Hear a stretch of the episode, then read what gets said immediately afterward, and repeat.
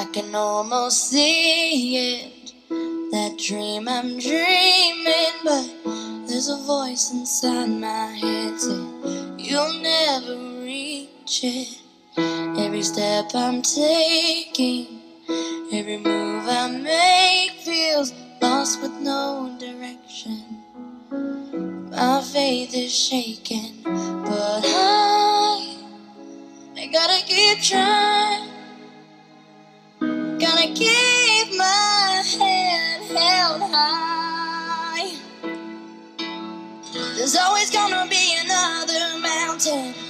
always gonna wanna make it move.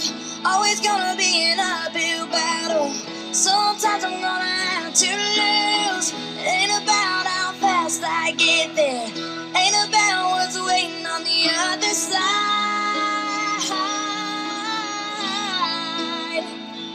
It's the climb.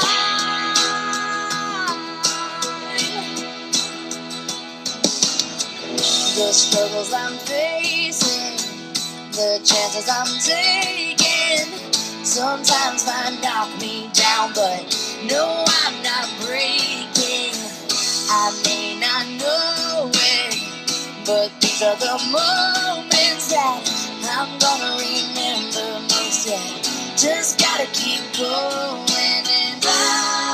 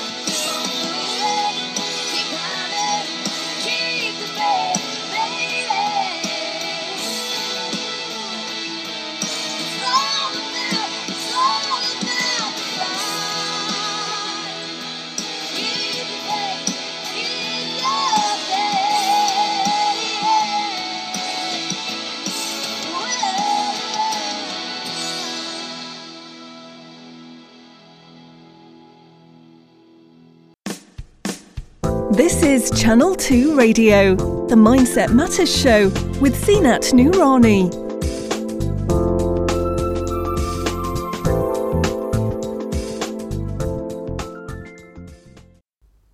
Hello, hello, beautiful people. And it's that time of the week for the Mindset Matters talk show. I'm your host, Zeenat Noorani, for the next hour and a half from 10.30 to 12 noon.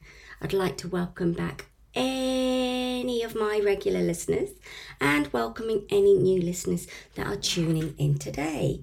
Now, as always, I kicked off uh, the show with my favourite tune, Climb by Miley Cyrus, a song that is a really great reminder of how there are lots of challenges and obstacles on the way, but it's about keeping going. How can we find solutions and resources to help us climb that mountain, get over it on the other side? And of course, with the right mindset and the right support, anything is possible. So, thanking Intune PR, who sponsors this show.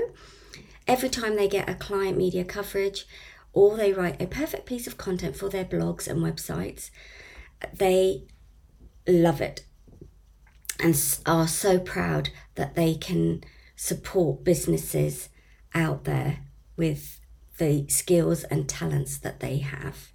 They are also proud to support this show, The Mindset Matters, which shares much needed wisdom and helps people every week. And that is absolutely, absolutely true. And on that note, if it is your first time listening in, this show is all about being dedicated to supporting and making a difference in bringing about awareness around how we can break down stigmas and taboos around the mental health and well-being field. We share lots of different aspects on this show and how they affect us, but importantly, the message is don't ignore those signs and symptoms because if you do, it can impact your overall sorry your overall well-being and can be a lot more detrimental to your mental, physical, emotional, and spiritual health. Now, also on this show, we share lots of tips, tools, insights, and stories. Stories from expert professionals on how they are helping and supporting their clients. We have amazing discussions, but also the stories that change people's lives. Those people that share the deepest and darkest moments of their lives and how they have found a way to move forward, have seen the light. So, there is hope. There absolutely is hope, and you have got to have hope. So, thank you to all my past guests so far. Um, without you, this show would not be running as well. So, thank you for your insights, taking time to share your stories, your expertise as well. Now, throughout the show, please do connect with me on social media uh, if you've got any messages you'd like me to shout out about, whether it's about yourself, something you're doing for someone, or any news that you've heard out of, around your borough, the world, then please do email me at mindsethorizons at gmail.com. That's mindsethorizons at gmail.com. Right, what have I got in store for you today? Well, I've got a lovely recorded interview from Olivia Penfold and uh, Nathaniel, and they are two actors that I went to see at Marble Cake, and I think I might have mentioned in my previous shows that I went to watch them. So I would love to play their interview, which we have also used for the Bromley Buzz podcast. And if you would like to see the review of Marble Cake that I did, then pop over to bromleybuzz.uk. So, yes, do um, tune in for that if you're popping out, or make sure you listen on the replay. Two great, talented actors indeed. Um, yes, remember you can watch this show or any past shows on my Anchor platform where I transfer all of these from the radio show to anchor.fm forward slash Zeenat hyphen Noorani MSM. Also available on all the audible platforms such as Spotify, Google, Apple, Amazon, etc., etc., etc. So, to kick off, we're going to start off with my um, weekly affirmation. Now, remember, life is an ongoing journey. Take time to really see the goodness and beauty within your strength and the strength of others as well. And when faced with adversity, it can be hard at times to see the woods for the trees. Fears and uncertainties begin to set in, and this is a natural feeling. But the important thing here is to acknowledge and accept those thoughts and feelings, and do not let them or those fears hold you back. Let those fears make you stronger believe in yourself, and yeah, make a note and share your thoughts around uh, this and your inspirations. Okay, let it flow through you. So, today's affirmation is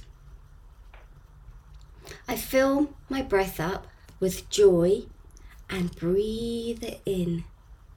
And that joy flows easily into my life.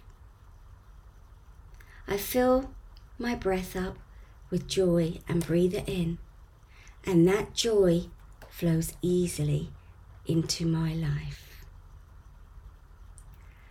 Right, so um, highlights and stories. I'm going to do a few of these. Then we're going to go into a music break. And when we come back, we're going to dive straight into Marble Cake's interview. But first of all, a big shout out to Jackie, Jackie Wheel, who is Darren Wheels of Intune PR, his wife. She's an amazing lady and has got so much spirit.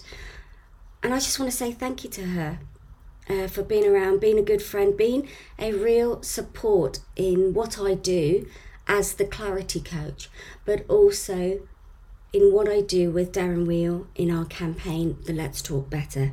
So thank you, Jackie, very much for being a great supporter of what I do.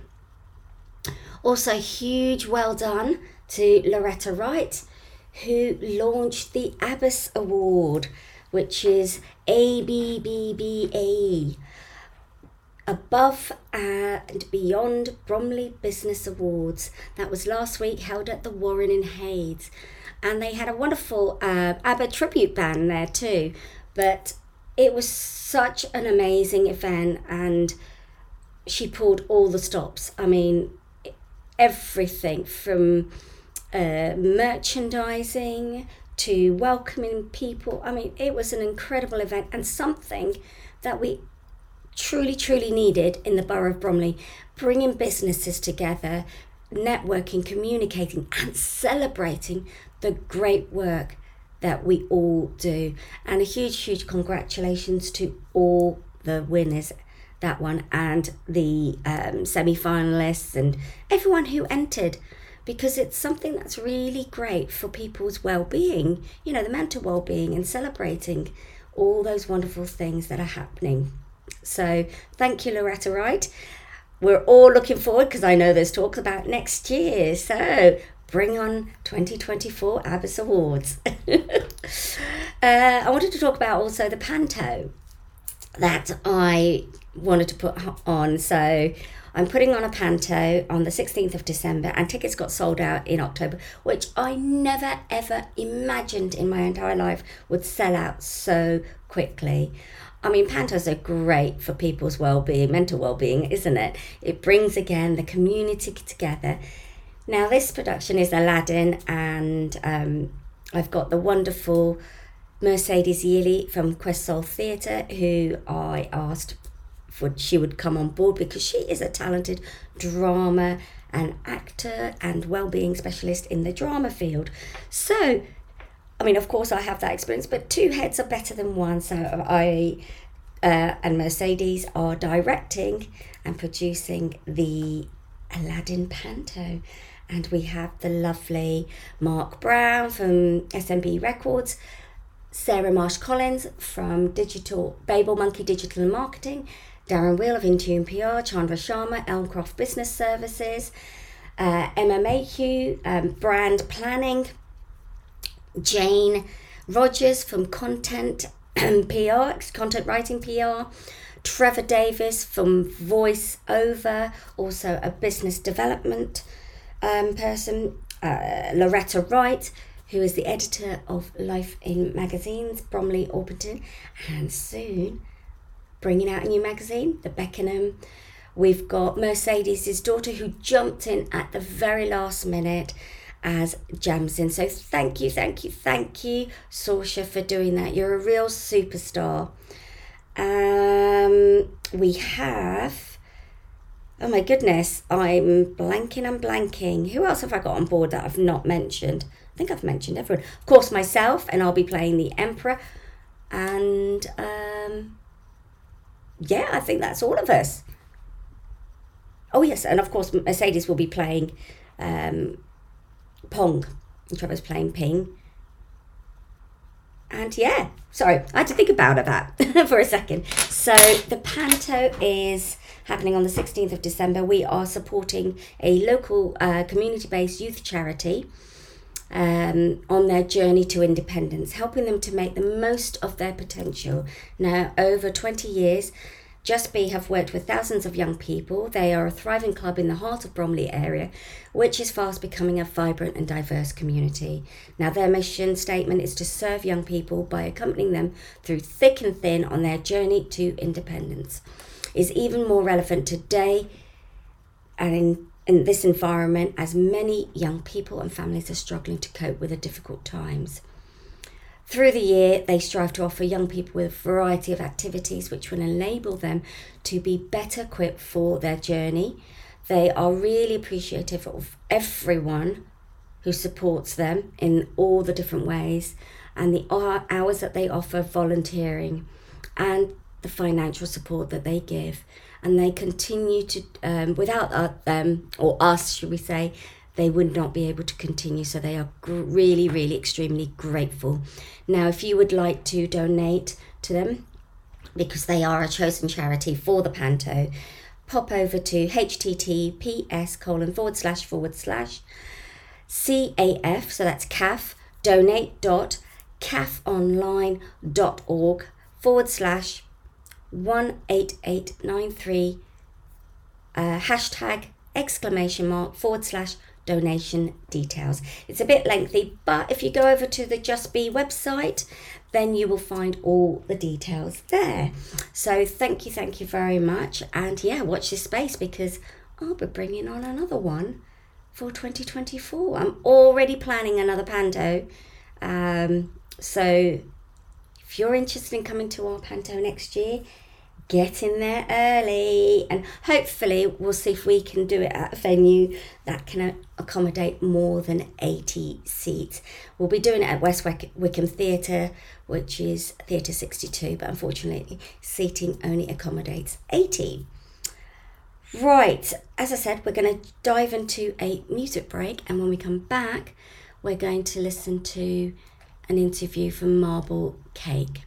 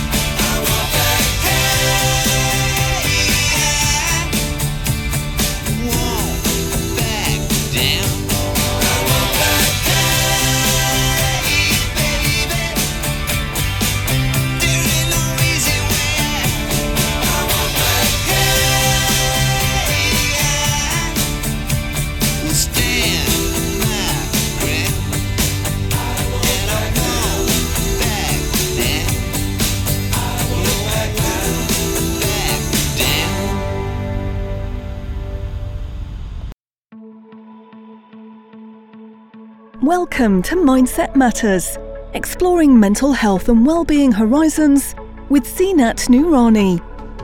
This show is dedicated to offering insight, support, and tips covering a range of topics related to addressing your mental health and well-being. Each week, guest experts and brave inspirational people share their personal journey and experiences about their recovery, bringing awareness and change to the importance of breaking through this long standing negative stigma. So I'm sat here with uh, Nathaniel Allen and Olivia Penhallow, who are actors, and I recently saw you guys at your production at the Churchill Theatre, Marble Cake. Yeah. But before we dive into Marble Cake, um, I want you to go, introduce yourselves, who you are, where you're from, mm-hmm. and then we'll get into the nitty gritty bits of Marble Cake and yeah. the production and everything. So, welcome to the Bromley Buzz.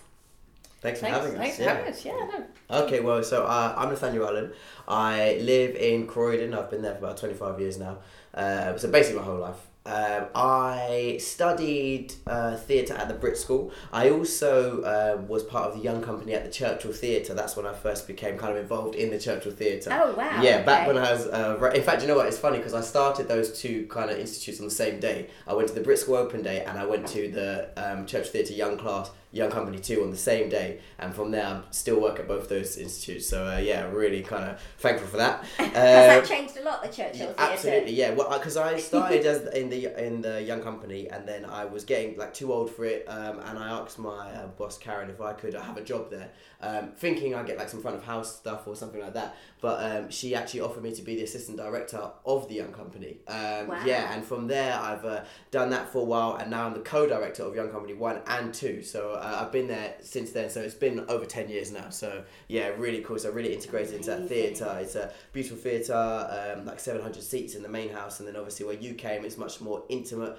small space that is very uh, versatile. You can have work on the stage, work in the round like we did, or um, or different ends. Yeah, and that was in the studio. Exactly. Yeah. yeah, yeah. So that's really cool. Um, so I worked there, and um, and after I graduated Brit School, I went on to Mountview, which is a drama school. Um, trained there for three years, and then finished graduated that in two thousand eighteen. So I've been working as an actor since then, and a drama facilitator. So um, teaching drama and acting and facilitating to younger people.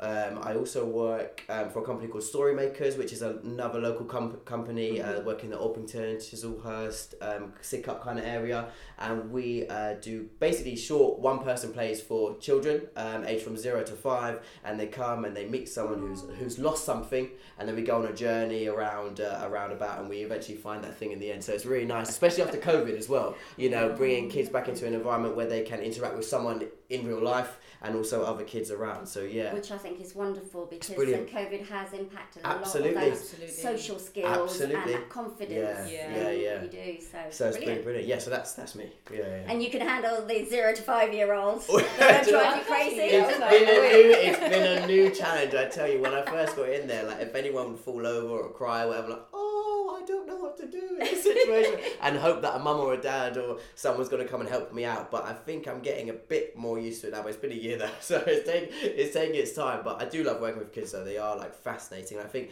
being an actor as well, there's so much about play you know, mm. and so mm. much we can learn from them watching them. So, uh, you know, with all my kids, even the, um, the year 12s and 13s at Brit, um, you, you can just learn so much from them. So uh, it's brilliant to be in that environment all the time, I think, you know? Fantastic. Yeah. Amazing. Uh, yeah, so um, thanks for having us on the podcast. We're oh, really happy to be here, number one. Um, and my name's Olivia Penhallow. I'm an actor. I went to the Brit School with Nathaniel, uh, although we didn't study the same thing. I did musical theatre, he did theater mm-hmm. So I was not on the cool side of Brit School, let's just say. I didn't know there was a cool side of the Well, there is. Oh, okay. Into strand politics. Isn't there always? Musical theatre is not there. Uh. but it was fantastic and mm. I loved it. And um, I so I studied there before that, I actually did used to go to a, a theatre school um, in Bromley. Uh, it's just actually on Bromley Road called D&B Performing Arts. Uh, it's sort of in Downham, so it's kind of oh, down yes, the Bromley yes, Road on the left hand side. It's above what used to be Woolworths, which I yeah. think is now I'm not sure what it is now. Yeah, um, it's on the corner, isn't it? On the corner, yeah. yeah. So I grew up doing that, and then did drama at school and then went to Brit School and that's when I kind of got a bit more serious about it. Um, and then I studied French and drama at Royal Holloway University. So it's uh, Staines, Egham kind of area. So it's just outside of London. So it was it was a great course and it was a good combination of things. So French and so language mm. stuff and some acting, but it was more kind of it's a slightly more theory based course, obviously, because drama as a degree at university is different yeah. to acting at a drama school. Absolutely. So I kind of just felt like I wanted to sort of do more. So I did acting courses outside of um, university and then when I left, I kind of carried on sort of getting involved in sort of bits and pieces of productions that I could. Um, I joined a theatre company called the People's Company, which is based in Southwark Playhouse. It's a really brilliant oh, yes, company. Them, yeah. yeah, and it's um it's run by John Whelan, who's the artistic director, and it's great because it's kind of a lot of community theatre. A lot of the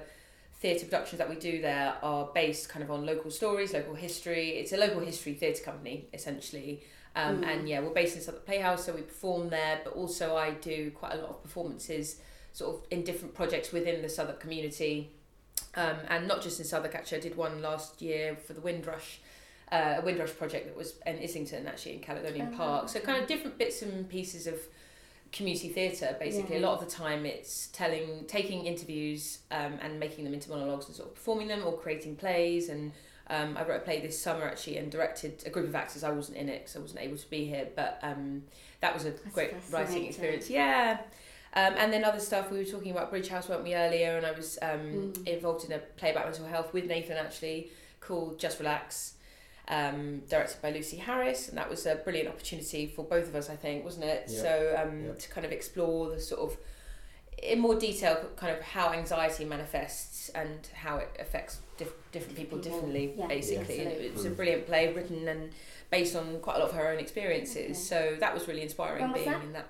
That was in 2021 we did it first, the Bridge House Theatre. Then we did it at the Hope Theatre in um, in Islington actually. Um, in 2022. That was last year, last May. As well. Yeah, yeah, it was really moving writing as well, and it was great being involved in that. Um, it was us and three others um, and yeah, and so I mean, I work full time for a cultural strategy agency as a project producer. So that's like my day job. So day job, night job. Um, yeah, it's kind of the whole thing. But you juggling know, it. I do, yeah, yeah, quite tough to juggle. Yes. Oh my goodness. It yes. is tough. Ju- it is tough juggling it. But I yeah. think where both of us have kind of you know united and sort of found common ground mm. is the mm. fact that we kind of want to be doing more creating more work basically yeah. and, and yeah. performing in more stuff and so we kind of just about between our ridiculous schedules my full-time job and other things Nathaniel's all his different jobs and yeah. and we sort of managed to kind of come together on this this project specifically but um, yeah amazing amazing and talking about you know you, you guys uniting how did you guys though you're you know you were at the same Brit school yeah is that and that's where you met we actually met before. No. Then. Oh, you met we before that? No, it goes oh, back. We've known okay. each other probably about 20 years. Okay, so this is why. Sort of brief overview yeah, of how you guys. This might be why we were able to do uh, create the kind of sibling uh, bond that we were trying to yeah. create on stage so well because we have known each other for so long. So yeah, we uh, when we were 11, it must have been. There's in Beckenham Spa there was a, I don't know if it's still there or not, but uh, there was a summer school called Buzz uh, mm. where you could do swimming, you could play basketball, you could do all this kind Space of stuff. Zone. Space Zone. Um, and uh, we both attended there. Um, I've got a younger sister, and Liv actually was more friends with my younger sister there, but we had met there, so we knew mm. each other there. Yeah. And then all of a sudden, we uh, were at Brit School in not even in a creative class, in maths class. And uh, we thought, That's you look familiar, you yeah. look familiar, and we kind of worked back as to how we knew each other.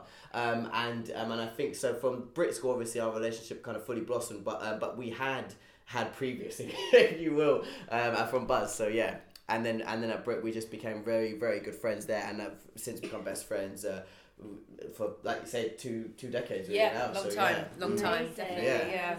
So, how many productions have you done together? It's just the two, isn't it's it? It's just two. Yeah. yeah. we did two runs of Just Relax and one now obviously and with one Marble Cake. Cake. Yeah, yeah. So, okay. Uh, so bringing us on to Marble Cake. Um, I'm just looking at some of my questions here while I doddle because my eyesight's absolutely terrible. um, how did how did it come to do your debut at the Churchill Theatre? Yeah. In the studio, how did that come about? I think we've Is we, your experience, obviously, from being there? Yeah, well, the the beauty of, of, of me working there, like as I say, my uh, boss Karen who programs the space. She programs what goes in the studio space. So it was brilliant um, for me to be able to say to. her, She's so supportive um, that we have kind of new writing. We have this really good idea. Um, there was lots of plays going on at the time. For example, um, African schoolgirls, schoolgirls, uh, or the African Mean Girls that was on at the Lyric Hammersmith, which is a play talking about black culture and stuff like that. Um, and it was just we wanted to be part of that conversation and stuff like that because we feel like we, there's stuff out there that talks about the mixed race identity, but maybe not as in depth as a whole play. Um, and it was it was Liv. I have to give Liv full credit for it. It was Liv's uh, um, idea to, to make this play happen. So um, when she said to me, "I'd like to make this play happen," I was like, "Well, brilliant!" Because we have a venue, we can do it at this venue. Because I work here, and we did a co-production with the Churchill, which meant uh, we could rehearse it for free. And um, and yeah, and they were really supportive um, along the way, helping us um, promote and helping us with um, like tech, like Max, our tech guy, and things like that. Um, so so that's how we managed to put it on at Churchill, as you say, because of my connection with there. Um, and and yeah, and we It could. worked out really well. It worked out really well, it? brilliant, yeah. And it meant that like a few people said to us like afterwards, oh, it felt like it was like meant for that space, like in the round and in that space. And what was brilliant is because we were allowed to rehearse so much in there, Mm. we could really like get entrenched and really like work with the space and know exactly where we were going, what we were doing. You know what I mean? And really familiarize ourselves with it. So yeah, that was useful. I mean, I, you know, I when I came to watch it, and we will talk about what it is because we have to rewind a little bit. We've kind of jumped into Yeah, that. yeah, and people yeah. are probably going to be saying, "What are they talking about?" Yeah, yeah. But when I came to see it, um, I, you know, I hadn't seen anything in that space before. Mm. Yeah. So it was really nice and it worked really well. And I kind of went away thinking, I wonder if that would have had the same feeling had you been in the bigger theatre and Absolutely. on stage. Mhm, mhm. Because we felt like we were in it Yes. Um, from the moment, like as I said when I wrote the blog, from the moment the curtains went up Yeah. till you know the Yeah. final applause, it was like, Yeah. Oh my gosh. That means so much, Liz. Thank you so much. The whole idea you. of putting it in the round was that we were hoping that um, the audience would almost just be pulling back the curtain or part of the walls, you know, of, of this two of these this brother and sister, these siblings. Um, and the other idea is that if you were to see uh, the characters Kumi, I play Kumi, and uh, Liv play Keisha. If you were to see these characters outside of this living room, they might not act like that. But it's once the two siblings are thrust together in this space, that's when it all comes Yeah, out. right. So, let's yeah. stop there. Let's rewind Yeah. and go back to the beginning in Yes. terms of The what marble cake, Okay, what the brilliant, yeah. process and how it came about. Yeah. Um, yeah. Okay. I yes, say sure, Yeah. absolutely, yeah. No, Marble Cake is a play about a mixed race brother, brother and sister who are trying to navigate their race, essentially. And how the play came about was, well, obviously, we've just spoken about our history and how long we've known each other. And um, it was actually my boyfriend who suggested to me, why don't you do a project just with Nathan, just you two, you know, and really like focus in. And I had, a, I kind of really thought about it and I thought it felt, felt like a really good idea and obviously I came to Nathan he, he agreed thankfully and we, we started on this journey but you know we kind of talked a lot about what what sort of theatre do we want to make? And why do we want to make it? Mm-hmm. And what's our motivation? What's our underpinning objective really for this type of play? Obviously the ultimate aim is to kind of entertain people on a level but equally we wanted to we didn't want to we're new writers as well we wanted to use our own personal experiences not just mm-hmm. because we just because but but because of the message driving us. We didn't want to just make up imaginary characters that we didn't have a connection to we wanted to sort of loosely base the characters on versions of ourselves slash versions of people that we know and based on conversations Yeah, that we've had of through our life and bring it? it yeah make make it an authentic Mm. authentic piece that's really come from somewhere that's that's hopefully going somewhere that wasn't just kind of just pulled out of thin air it wasn't just a rabbit out of a hat this it was idea very educational as well. yeah, and, and that's Thank the, you, that's yeah. thank you for saying that. Eye-opening. We mm. really wanted to to kind of convey that and, and to bring that out. And so then, yeah, basically, we kind of came to the decision that we wanted to do a sort of one act play. You know, one act, one like one hour roughly. Okay, it was probably about an hour and fifteen in the end. But that type of length, we felt like that would be a manageable project and a manageable kind of goal to aim for rather than sort of becoming so I think the danger is when you're sort of starting out writing and creating theatre sort of devising it yourselves um, you can be, it's very easy to be quite ambitious and to try and make you know create loads of drama and set and you know effects. And I think that you know both of us really knew that we wanted to try and sort of keep it really intimate keep it and not be too ambitious and just do do what we could do on in the level that we were doing it to a good level rather than sort of try to be too you know overconfident i guess with with kind of with it and also i think that you know having a more intimate story that's based on reality and our own experiences it didn't feel like we wanted to sort of make it too performative we wanted to keep it really natural and mm-hmm. you know keep it about a relationship basically about a brother and sister you know, and because we're such close friends in real life, you know, I feel like Nathan's my brother, and yeah. you know, we kind of felt, well, let's just play with yeah. that. Let's use that existing relationship and the chemistry that we already have in that way in in the form of characters. And what helped us, well, just to add on to that sibling thing, we also wanted to show how different the mixed race experience is, uh, even in the same family. You know, even in the same yeah. family, there's two people having a different experience of essentially the same thing, yeah. isn't it? So, uh, so that helped us out with that, I think, didn't it? Yeah, absolutely. I mean, that's the thing. We kind of we did sort of play with the idea of maybe because the the just for the listeners, we the characters are brother and sister. They've got the same mum and the same dad. So the mum's white and the dad's black. Um, and we kind of we chose to go down that route rather than it being you know different mum same dad different dads or, or you know yeah. different different parents which we kind of we talked about that and we but we felt that actually for the purpose of the play to make it a bit more easy for people to kind of understand and see the direction that we're on, we kind of chose to do mm. to set the characters out like that. Um, even though we did sort of toy with the idea of doing it, you know, but it just would have made it a bit more complicated to explain in the time that we were trying to mm. do it. Yeah. Brilliant. Yeah. yeah, yeah. Uh, I've got I've got questions racing in my head as well. um, so I think you might have answered this, but what is the experience of those of mixed race and origin? I mean, what is that kind of experience for either yourself yeah. or people that you know around that because yeah. there's a lot of talk about that and people actually people also don't talk about it yeah. well, um, yeah. And, and, sometimes the people that are not are not sure how to approach it yeah mm-hmm. yeah we definitely um, struggled ourselves you know, trying to articulate it you know definitely because mm. you have Whether like it's PC or not yeah precisely mm. absolutely you know and, and terms are changing all the time mm. um, you know I actually um, do some unconscious bias training as well Liv as like head of a D diversity and inclusion um, team at her work. Yeah. So we are kind of involved in these conversations and stuff, but it doesn't um, it doesn't make it any easier really when you're exploring it for yourself. Um, I know we had um, lots of conversations. Liv and I had that kind of didn't make it into the play, but like around the play that we were like, oh snap, yeah, we're really starting to kind of open up and see what it is because essentially it's sometimes um, uh, feeling like you're on one side or the other. I think that's a that's a big thing. I, that is that you feel like you might have to choose you're either on uh, this side like let's mm. just make it let's just say black and white for now right? You're yeah. either on the black side or the white side. Sometimes not feeling like you fit in on the black side sometimes not feeling you fit in on the white side.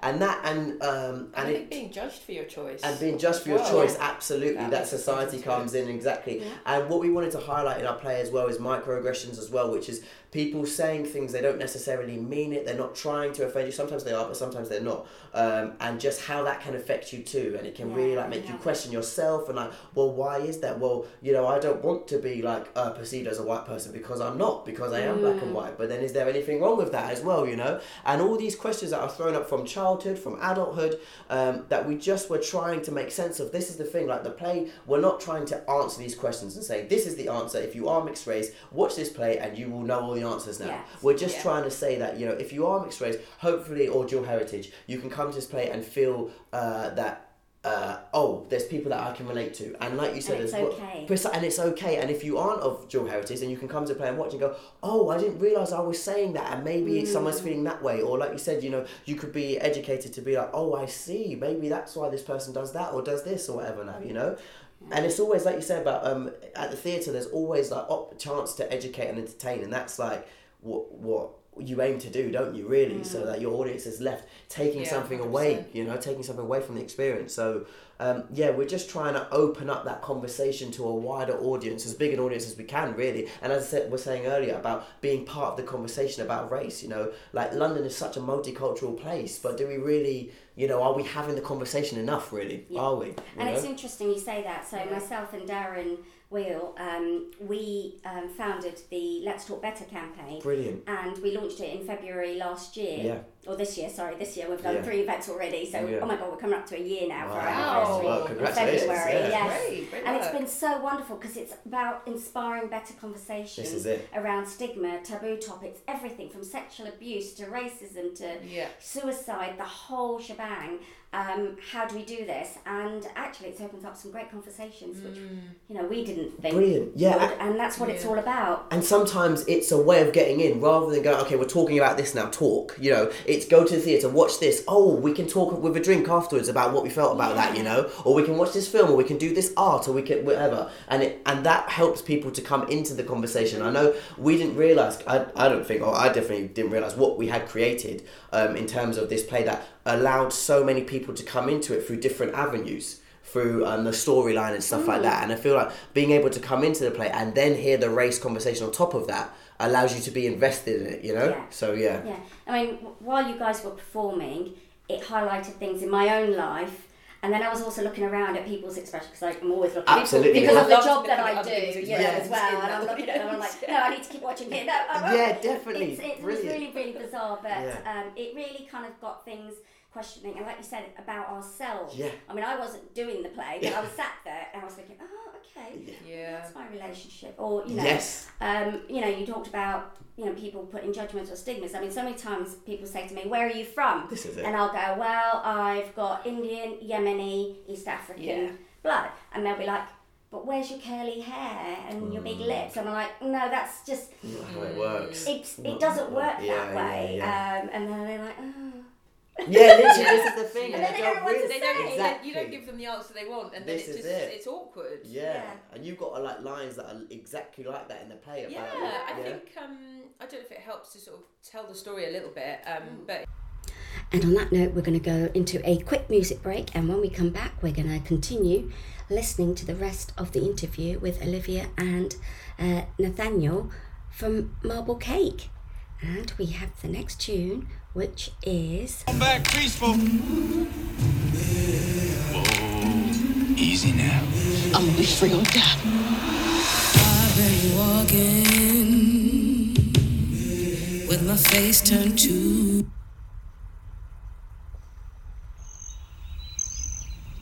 Where is she? This one, Stand Up, Come on back, official lyric from and performed by Cynthia Erivo. I'm gonna be free or die. I've been walking with my face turned to the sun.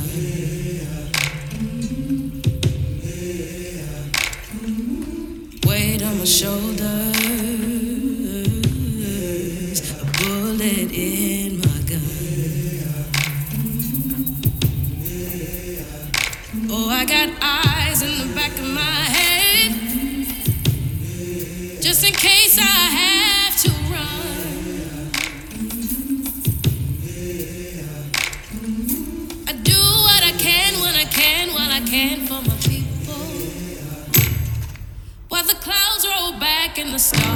fill the night, that's when I'm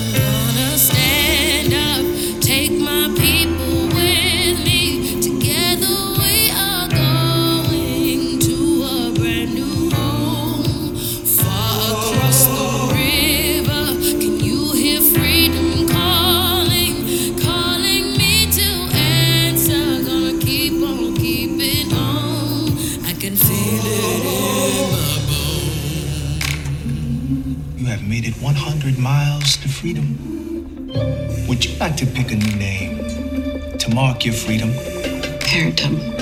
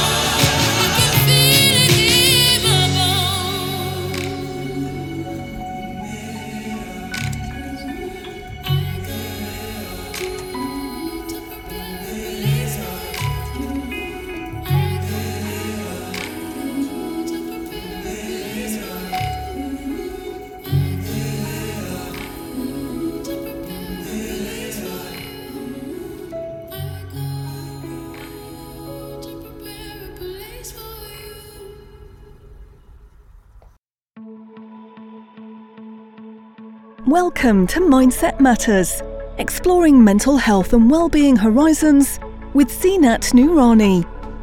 This show is dedicated to offering insight, support, and tips covering a range of topics related to addressing your mental health and well-being. Each week, guest experts and brave inspirational people share their personal journey and experiences about their recovery, bringing awareness and change to the importance of breaking through this long standing negative stigma. What a fantastic tune that was. And actually, that's from a movie that was released in uh, November, and it's actually called Stand Up. Um, I had a look at the video, and it looks really, really powerful, and incredible. Um, it's based on a thrilling and inspirational life of an iconic American freedom fighter, Harriet, that tells the extraordinary tale of Harriet uh, Tubman's escape from slavery, transformation into one of America's greatest heroes. Her courage, uh, ingenuity, and tenacity freed hundreds of slaves and changed the course of history. What a great tune! Anyway, without further ado, let's get back to the rest of the interview of Marble Cake.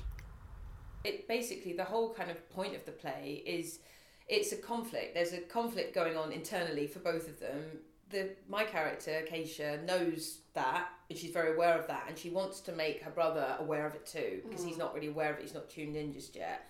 It's only when the play starts that's when her kind of questioning starts with him which leads him to kind of reflect on himself. And, and ultimately that their differences and their difference of opinion is what kind of causes them a lot of like heartache really. Um, and i think and then that's that's the kind of point we're trying to make really is that you know for each individual it is so different. And it doesn't you know it can actually cause you pain Yeah. as a person you know and and not knowing and not being and not being able to know where to navigate yourself depending on where you've grown up and what influences have been more prevalent in your life or less prevalent you know what friends you've been with what Yeah, schools you've gone with you know it? all of that makes an identity and people sort of look and they see what they see on the outside but that's just a small part of like who you really Mm. are and i think that because of the assumptions that come with having you know brown skin basically especially like you know mixed race brown skin it's not kind of specific you sort of there's more questions there's more kind Mm. of cultural ambiguity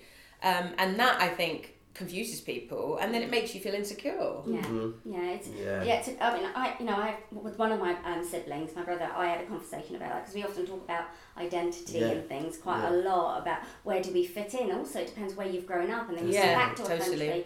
I mean, one of the things you spoke about earlier was the Windrush situation. Yeah. About that whole thing. I mean, what you know, what's your thoughts on Yeah. that? I mean, I think I mean w- working on this project last year was uh, it was a, a break, amazing project. Um, in a nutshell, it was basically it was an arts in the park um, ran it, and it was a kind of project that brought together visual arts, different areas of the community, stories, storytelling, which is where I kind of came into it. Local, basically, sort of trying to talk to local people from the Windrush generation.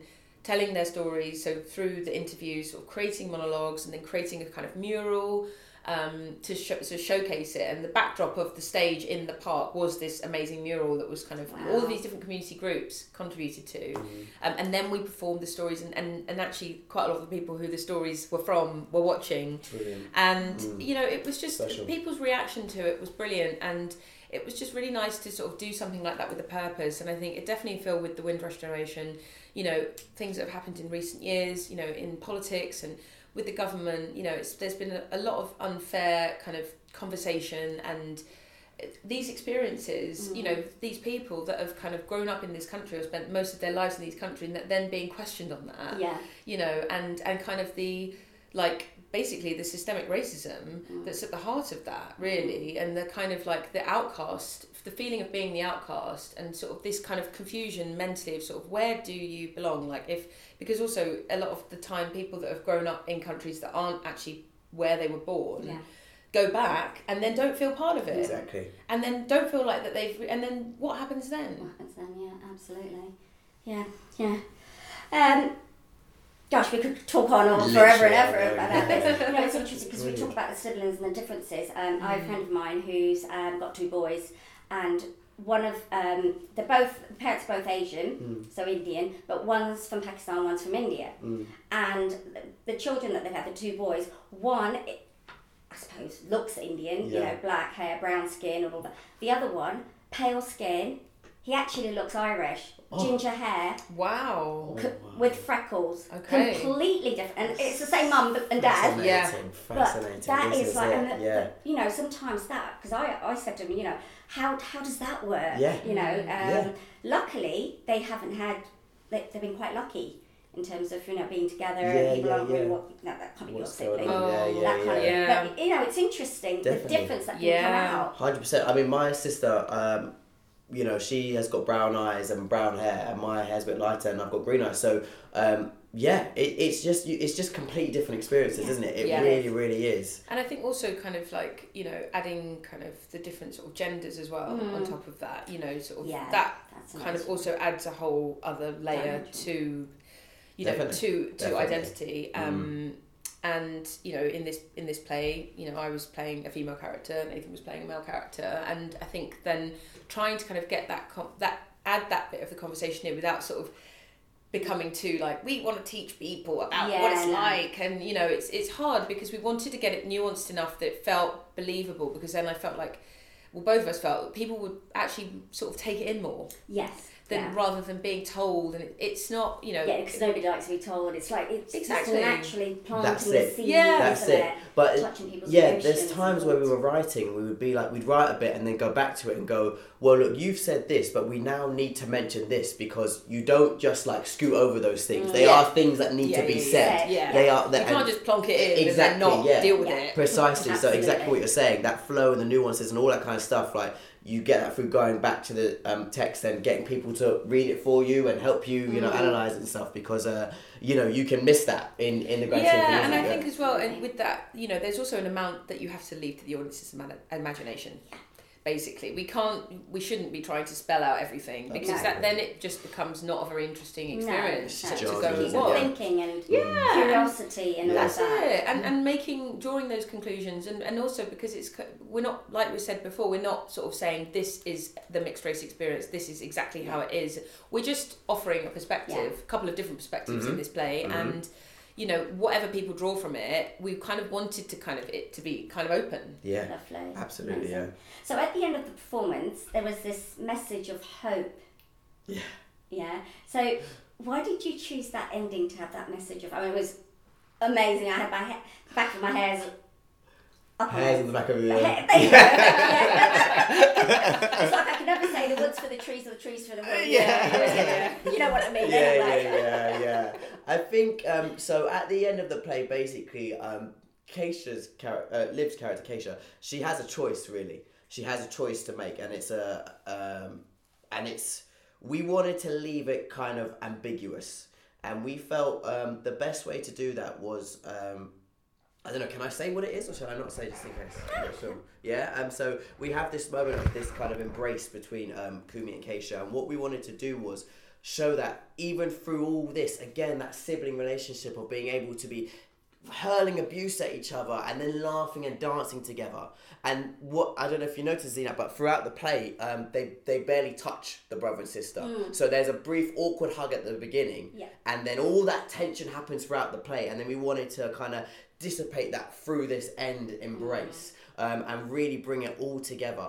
Um, and it, we just felt that although um, it is it, it can be tough like we've talked you know this race conversation is tough it can be tough to uh, navigate it through life it's tough for um, most people in life but um, there is hope and There there is, is yeah. joy in life and there is um, love isn't there uh, so we wanted to as much as like you know you can go to theatre sometimes and be like that was a really great play but I left like you know I really like don't know what to do with all this Mm. whereas we were hoping that people can like go away from it but be in a positive light and like, having that kind of powerful strong image at the end Mm. you can be like yes I've been on this roller coaster but that was nice and I can go out with that nice feeling to kind of spread that or talk about that you know Yeah, that's definitely, amazing. definitely. Yeah, I, well, I definitely felt that. Yeah, So coming brilliant. out Yeah, there. equally though, I we didn't want it to be like we kind of tried to as much as possible sort of leave the door kind of open like we didn't want it to sort of be oh it all kind of you know wraps up and everything's great and she doesn't go off and mm. she stays and they work it all out and you know she goes to the hospital appointments with the mum or whatever it is because it's like would you know, would you make that massive decision Yeah. in that moment? You'd Well, I probably was be left sleep on thinking it, right? about what's next, and I was What's like, next? I wonder if there's going to be a part what two. happens? Yeah. Yeah. Good, good, good, what good, happens? yeah. Does she go? Does she not go? I mean, either way, I think the night before we um, did our first performance of it, we had um, uh, a friend of mine came in and helped um, just to sort of give us a few directional tweaks and, and look at the play and sort of see it because we didn't have loads of people to come really and look at it before the play. So it was great. Um, Mary came along and she just had a conversation with us at the end of it rather than sort of giving, oh, change that, change that, change that. She kind of just spoke to us about what was happening and different bits of it. And we kind of, I think, something that really struck me um, from that conversation was um, when we just kind of basically said it's a lose lose for both of them in a way, but equally because whatever happens, you know, Katie's not going to go away and feel good about leaving, right? She wanted to go there to try and h- find out what's good in the brother's life to make him feel a bit better, so that she feels a bit better about leaving him, yeah. basically. Mm-hmm. And and she's selfish, mm-hmm. you know. That's the ho- that's kind of the whole point. She's a flawed character. She's not supposed to be this perfect, really mm. appropriate, correct person. She's a real mm. person who is conflicted and complicated. Um, and equally, you know, the brother kind of Kumi's responses to her and kind of like not, you know, not kind of giving her that conversation, not giving her that mm. space really to sort of really talk to him about stuff that was really meaningful for her, and all of that sort of conflict, you know, between them. But then equally, you know, they do they do come back together, and it's just this sort of cycle that kind of just goes round. This relationships as people, especially families. It happens, yes. You know, it goes Yeah. round and Round round and and round. round. you know, then you're like, oh, here we are again. And then it's Yeah. like, I really love you, you're so great. But Yeah. also, why But are I you doing also this? hate yeah. well, things go, go on. Yeah. Um, so what's next for you guys? What's kind of in the in Yeah. future? More marble cake or something else? I think we hope so. So we've got um, the Checker Theatre Company. That's our company. Um, I think that our initial thoughts are to grab some, well, grab, try and acquire some funding for this project, and then take it um, on a tour or to festivals and stuff like that. And then after that, we would uh, we would possibly think about doing other projects. So there's a project that Liv's got her mind on um, and stuff like that. So, uh, but but in the immediate future is to get some funding so that we can take Marble Cake on and and show more people it really and like we say start conversations like this and and spread the word I guess isn't it really? Do you think it's something Yeah. that you would take into schools? I, I would be open to it. I definitely would be open to it. I think um, you know, I think probably it's it's it, we tried to sort of set it at thirteen plus, but only because the themes tackled in it Younger are or kind of secondary? yeah, because you'd have to mature. Yeah. soften it for Yeah, I think so. Yeah, Yeah, yeah, and I, do, I think some of it might just be too much for the young ones to kind of handle. Like a few friends asked me, "Oh, could my son who's 10? I was like, "Well, depends on the child, I suppose, Yeah, right?" But Yeah. but Yeah. I think overall, you know, it is aimed at you know slightly older um, adolescent Teenagers, at yeah. least. But um, yeah, I think de- definitely taking it into schools. I think the thing is, what was really amazing, what came out of that weekend, you know, when you came to see it, was the response that we got from it. And actually, to be here, you know, it's so nice to be here talking about this play because before. Before we did it, we kind of weren't really sure which way it would go. we no thought, idea, you know, it's honestly. it's also tough, you know, for anyone listening. You know, it's not easy putting your own production on and mm. creating your own Well, theatre I was going to company and you, making it happen. With two of you, is that harder than doing it with a group of people? it was hard It was hard. It was. Do you know what? It was hard in the way of it was more for us. Like we had more personally to be responsible for. Like we literally were running the whole thing and producing it, directing it, acting it, writing the script, trying to create set. We had we had an amazing help from different people, and Yes. you know Max was incredible in it as well. But but ultimately the buck stopped with us. However, because there were just two of us. It was so much easier. Where our schedules are hectic to Yeah. manage, as long as we can mm. get together, we can do the play. Yeah. We can rehearse it. Yeah. We Yeah. can, and actually, based on other experiences that I've been in productions, it's like trying to manage these people's things and that one's got that thing, that one's got that job, and, and it's hard to get everyone together in Sounds the like room. plant I'm putting on. yeah, it's really tough. Scheduling and rehearsals is. is so Yeah. and when people get ill and all of the that. yeah, and then Yeah. people get ill and unexpected things. So, what happen, advice would you give to somebody who is starting out and would like to do something like you're doing? You know, because obviously, and probably there's the Ripley Arts Centre, there's loads of Yeah. theatre pla places here Yeah. who would be listening in, hopefully, and Yeah. you know, have- Yeah, hopefully it's a great question because I would have loved to have heard this myself as well um, before we started this. But I think ultimately, having an idea that you really believe in is is where you need to start. You, Yeah. you know, you, you can't just kind of like make up something that's going to sort of have the momentum to Yeah, really drive forward. You've Gotta got to have an, have an idea and Mm. have and go with it. And if even if it is an idea that you are a bit oh, what are people going to think? Or is it going to? Are we going to say it in the right way? Are we going to deal with it in the right way? You know, have the confidence to try. At least get something down. You know, try and get something down on paper. Work with people that you know you get mm. on with and that you have a good working relationship with, or try and find those people. Yeah, yeah, You know, speak to people in your network that you know. Obviously, mm. we had a great help with Nathan's contacts in the Churchill. You know, and that was brilliant. So talking to people that you know, trying to get people invested in the project based on their kind of like interest in what you're trying to talk mm. about basically. Like every time we talk about this play to people people are like wow that sounds really interesting. Yeah. we're like okay this is good. We're getting good response from people. Test out your ideas. Yeah. speak to people. Yeah. have have the conversations that you're going to be having in the play in a way you mm. know in a, in a more kind of natural way not as yeah, characters yeah. obviously but Yeah, yeah, yeah. you know have those conversations with people. Test it out. Does it work? What are people's thoughts on it Mm. would would someone be interested in coming to see something like that? Because ultimately, you know, when when it gets to the production side of the play, which was what was a big learning curve for both of us on this one, you know, producing it, you need to be putting stuff out there that people are going to be interested in, Yeah. basically, Yeah. Exactly. that people are going to grab hold of. So actually testing that beforehand helps, I think, and it helps you kind of shape which direction you kind of mm. want to go with.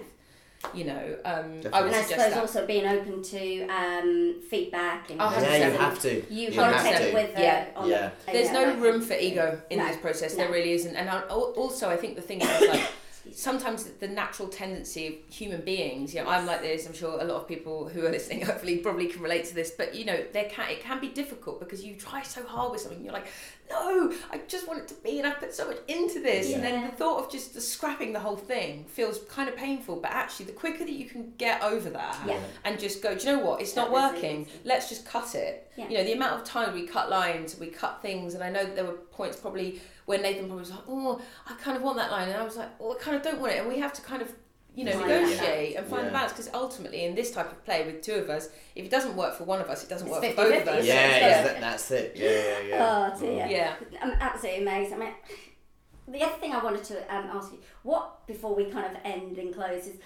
what has been your inspiration in life? Who or who? What Oh. who has been your biggest inspiration in your life? That's such a brilliant question.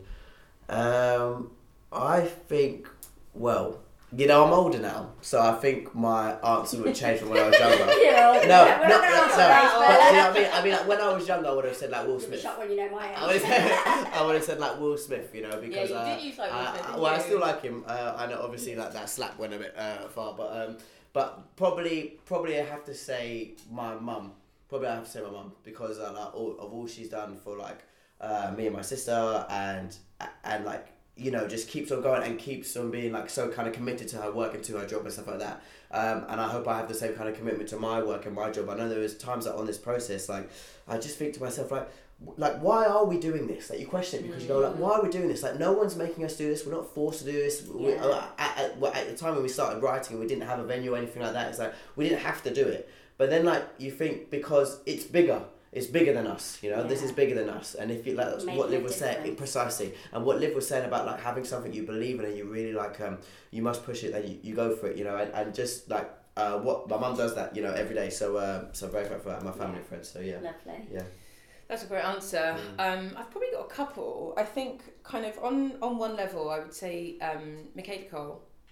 Um, someone like her, Phoebe Waller-Bridge. You know, people out there who have really put themselves out there. Mm. You know, you realise when you do something like this, you're like, wow, I am literally cutting open my chest in a way mm. and showing everybody Yeah, all the pain are, I've been yeah, through. absolutely. And all of this is real stuff. And you know, people like that, you know, I May Destroy You, it's, you know, remarkable piece of television that was uh, based on real experiences. Mm. And to make that and produce that, and you know, anyone who's kind of created a show b- based on their own stuff and, and have had the confidence and courage to tell their own story. Okay, yeah, in the form of a character, but you know, still you're telling that. still you're telling your story and you know and actually putting yourself out there like that is you know it feels like a very daunting thing i think Yeah, you're making yourself very vulnerable. you are making yourself so vulnerable 100% because you know there were a lot of people that came to marble cake in the end um, maybe not loads and loads but you know more than we thought would come yeah and you know that's so many, however many people that were there, it's all those different opportunities for people to kind of really criticize it and say, you know, hurtful things about it. And we have to sort of just be able to take that because as soon as you put something out there in the stratosphere, You can't take it back. Yeah. what can you do? Yeah. You can't take Yeah. it back, Yeah. can you? And you can't sort of suddenly say, well, actually, you know, I don't really like what you said. So you have to kind of Yeah. be open to it. So I think anyone who's got the courage to do that really inspires me, especially with something like theatre. Um, and then I'd probably say, on a family level, probably two people I can think of that come to mind. My mum, number one. I mean, mm-hmm. similar sort of reasons as Nathan, really. I mean, my mm. mum's been there for, for me through thick and through thin. We've been together, her and I, since. I mean, she she raised me. I grew up as an only child, so it was just me and her. Mm-hmm. Um, so we have been, you know, really thick as thieves for my whole life. You know, I can't remember a time, obviously, when my mum hasn't been. And we've gone through difficult times. Don't get me wrong. It's not been plain sailing. It's Yeah. far from it, actually. But I think the the solidarity and the kind of united feeling I feel from her support and, and love. And she came to all the performances of Marble Cake. She sat in the front row for everyone. Yeah, and Oh, before and the it week was just before yeah, as well. and she was um, her and my flying like crazy around Crystal Palace, Penge, all these places. She's like, what can I do? What can I do? And she was so invested in the project and believed so much in it um, that having her support was just meant so much to me. I'll never forget it. And then last one, but I've got to also reference my cousin. Her name's Danielle, and she is she actually movement directed um, Marble Cake, so she helped us um, do the Anybody Dance that we do, the Burna Boy song, and um, Young there's Gibson uh, Black. Young Gibson Black. Yeah, we did that as well, and um, she came in twice to help us kind of put some mood because we knew we wanted. I mean, me coming from my musical theatre kind of Yeah. like background, Nathan You needed a bit of encouragement, something. even though he's a brilliant dancer. But choreography is a different type You can of move. dancing. by the. He can move. He can move, but I think learning steps is different. Yeah, um, yeah, yeah. and Yeah. yeah, and counting and beats and you know with the song and formations and positioning and all that sort of thing. Yeah, you know the tough, drill. tough. And she came in and she just gave us two brilliant sessions. And she, um, you know, her kind of, she's a, a drag artist. She's a dancer. She does pole. She's so kind of invested in her culture. She's, um, you know, she comes from an African background. On that's the side that I'm related to her from, and a Caribbean background. And she's, you know, she's just so kind of well-rounded, uh, like educated woman. She's just so inspiring. Yeah. So her as well. Great, fantastic.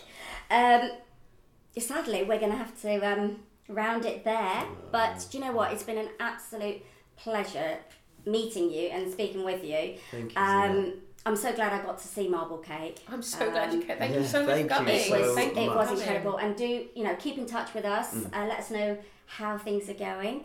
Um, you never know. Um, if things work out, I may call you back for our Let's Talk Better campaign. Yeah, Brilliant. Uh, we're, we're in the process of planning it at the moment, so Yeah, it's more good. about the successes Okay. and the great stories that have come out of it because we've done the whole.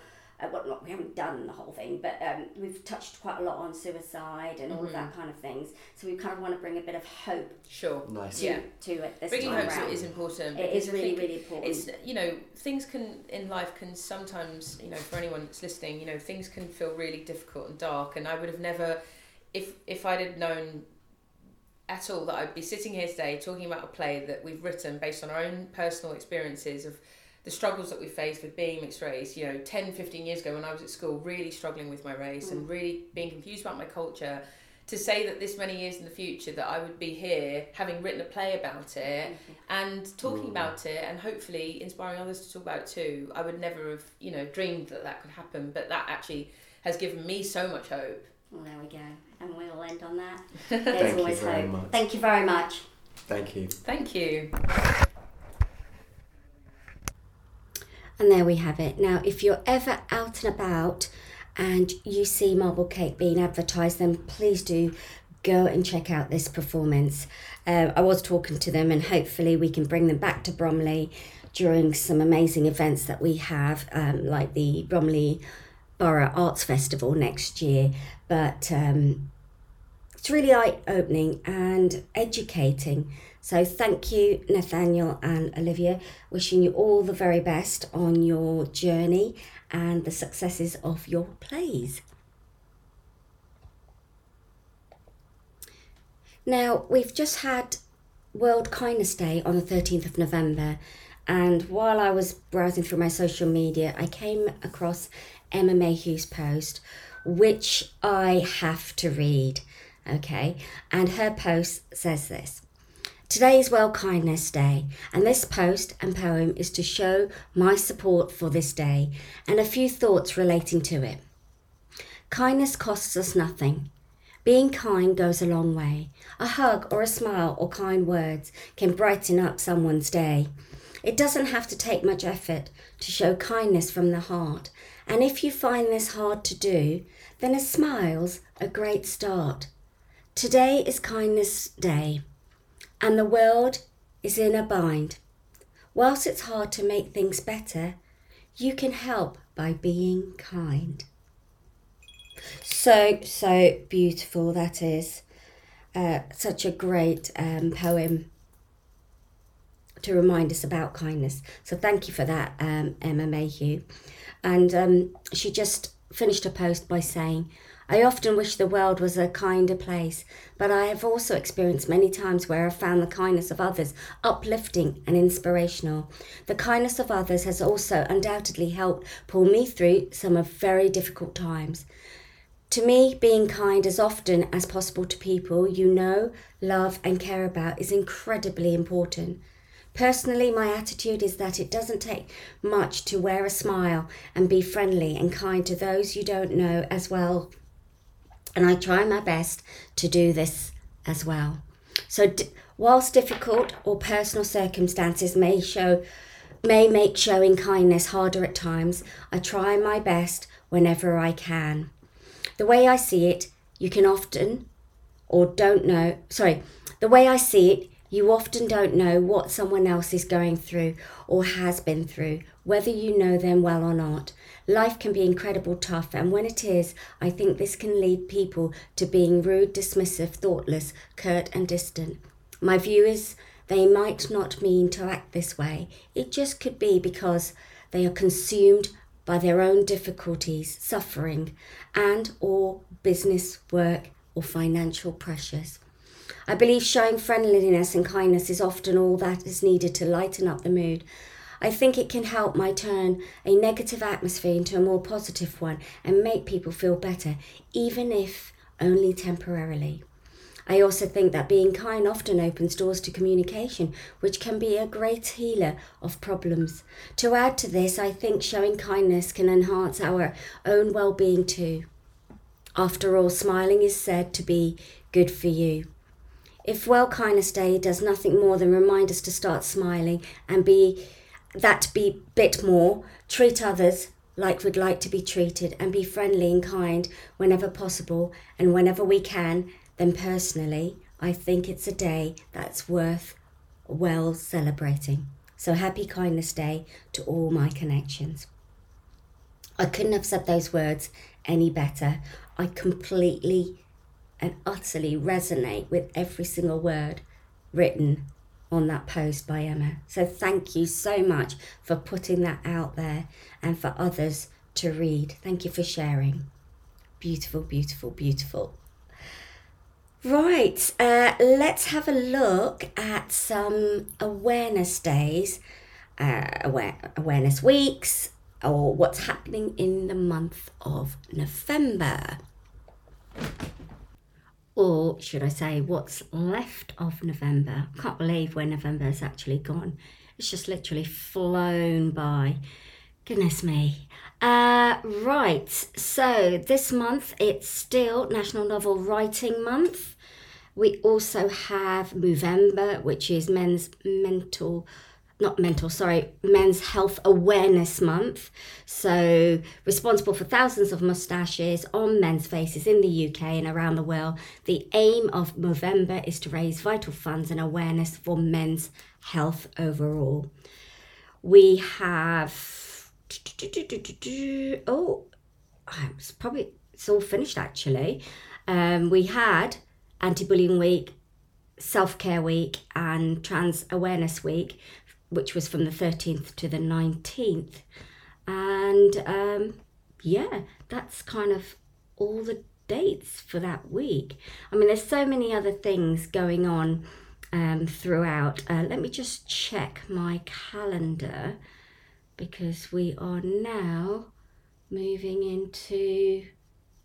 Um, December soon. Sorry, I paused there for a minute, didn't I?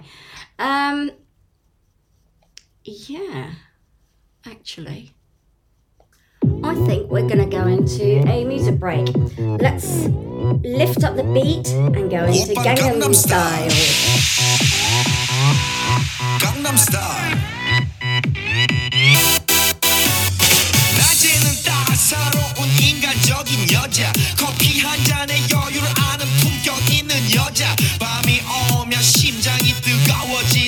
여자 그런 반전 있는 여자.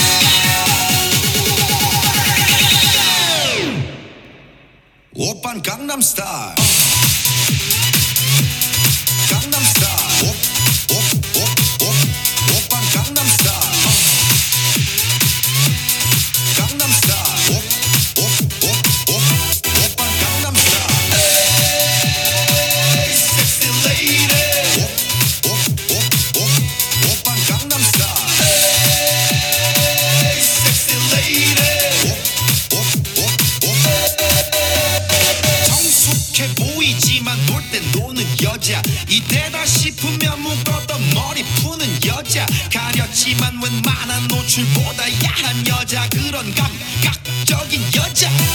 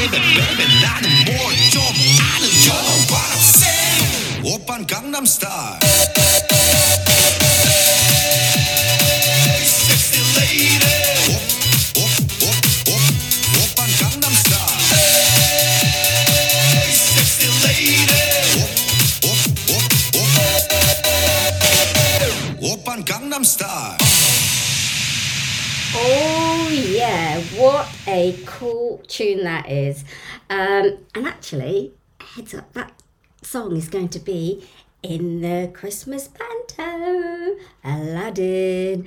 Yes, we um, actually tried to group the dance the last week, and oh my goodness, it was fun. We were all out of breath.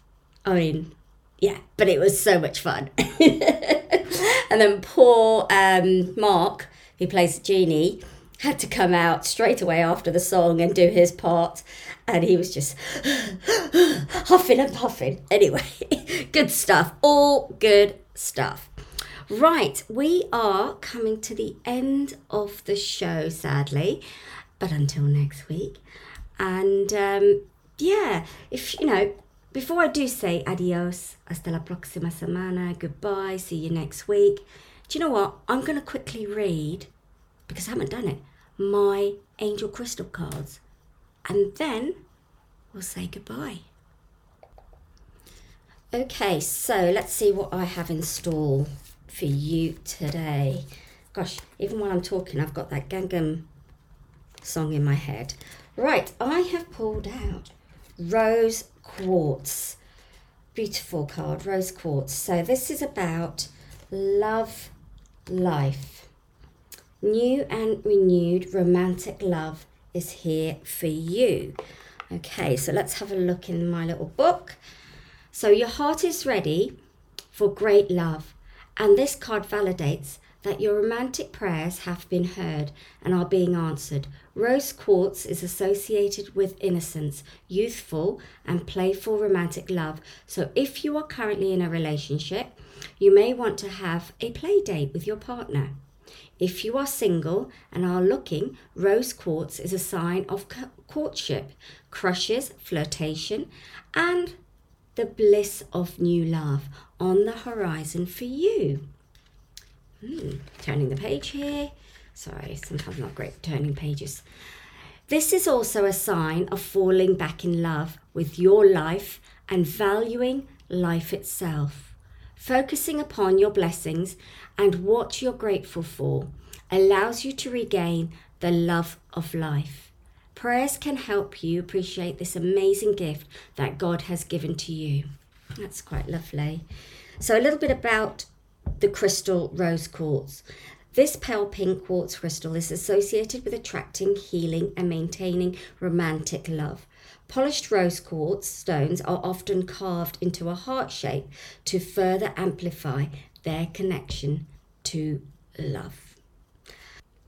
So, there we have our angel crystal cards, and it is now time to say adios, hasta luego, hasta la próxima semana, goodbye, and see you next week. But before I do, thank you all for tuning in today. And you can listen to this show, which will be transferred onto my podcast platform or any of the Audible platforms in the next day or two.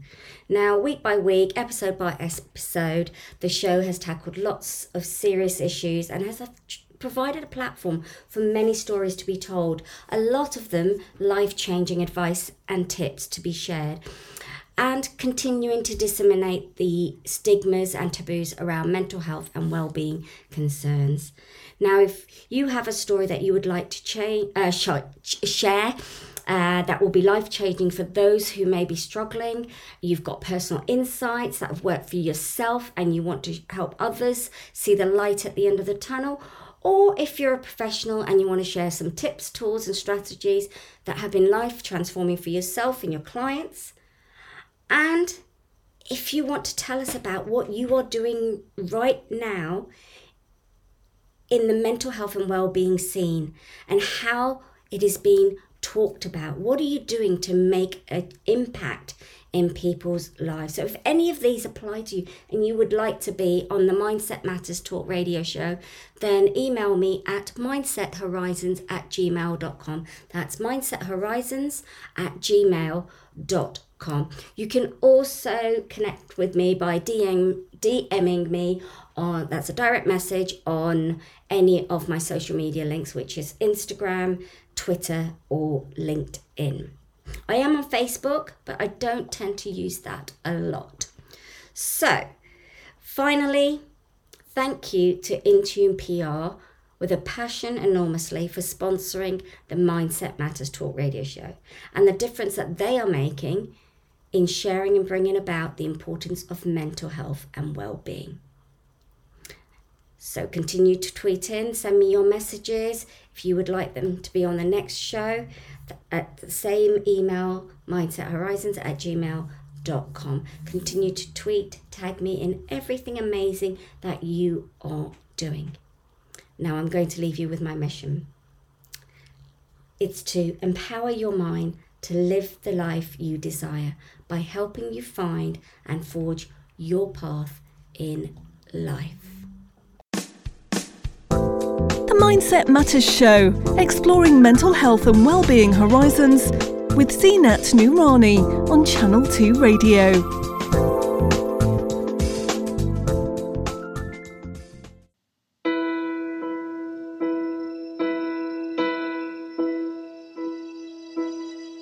I can almost see it, that dream I'm dreaming, but there's a voice inside my head saying you'll never reach it. Every step I'm taking, every move I make feels lost with no direction. My faith is shaken, but I, I gotta keep trying. Gotta keep my head held high. There's always gonna be another mountain. I'm always gonna wanna make it move. Always gonna be an uphill battle. Sometimes I'm gonna have to lose. It ain't about how fast I get there. Ain't about what's waiting on the other side.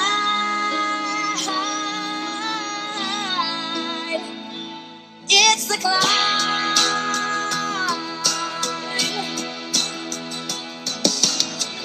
The struggles I'm facing, the chances I'm taking, sometimes might knock me down, but no, I'm not breaking. I may not know it, but these are the moments that I'm gonna remember most. Yeah, just gotta keep going, and I,